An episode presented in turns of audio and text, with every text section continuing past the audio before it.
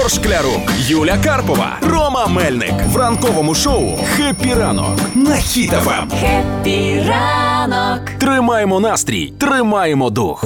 Якщо не жартувати, а всерйоз, то справді Сімпсони я обожнюю, обожнювала, коли школу Так, йшла і ранок. дивилася на М1, звичайно. Але я почала цього мульта боятися, тому що дуже багато передбачень звідти сталося. І не треба там влізати в далекі якісь історії. Буквально 23-й рік нещодавно завершився. І якщо подивитися Сімпсонів уважно, вони передбачили Барбі Манію. Пам'ятаєте, минулого року вийшов на екрани фільм Барбі. Так. Ага. І це почався якийсь психоз. Але Сімпсони ще раніше спро- спрогнозували це в 94-му році. А що там, нагадай? 20 років тому. Ого.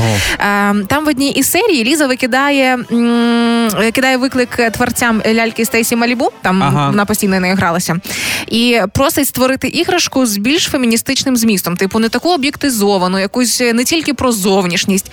А потім проходить 20 років, ну 19 виходить в 23-му році. Виходить фільм Барбі, і авторка цього фільму дійсно хотіла показати, що Барбі це не тільки про обкладинку.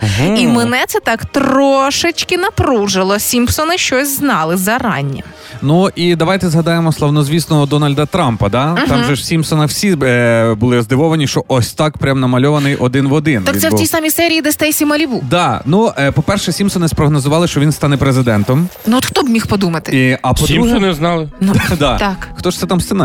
Грюнінг. Мгм. Е, дивіться, і потім е, ведучий у цій серії, де про ляльку, Так. е, він показав ляльку цю, і потім сказав: О, і президента заарештували. Але в Сімпсонах там йшлося про те, що президента заарештували за вбивство. А от в реальному житті, вже в 23-му році. Трампу е, звинувачення, вже затримали його за махінацію на виборах, коли він виграв. От ви зараз починаєте, я згадую, десь е, це мій клас, ну, сьомий, восьмий, 2003, другий рік там була серія про трьохоку рибу. Риба радіоактивна, бо є містер Бернс, А, е, да-да-да. зливають Атомна від атомна станція, і там була е, радіоактивна риба, де в кої три ока було. І він їв цю рибу показати, та ні, все нормально, немає ніякої радіації. І зараз в цьому році прем'єр-міністр Японії Фуміо Кісіда, він е, також їв рибу, яку було виловлено в океані, щоб показати, що е, радіації зовсім немає, тому що там була аварія на Фукусімі, якщо пам'ятаєте недавно. Тобто також і це вони могли якось е, передугадати, предиректи і показати наперед.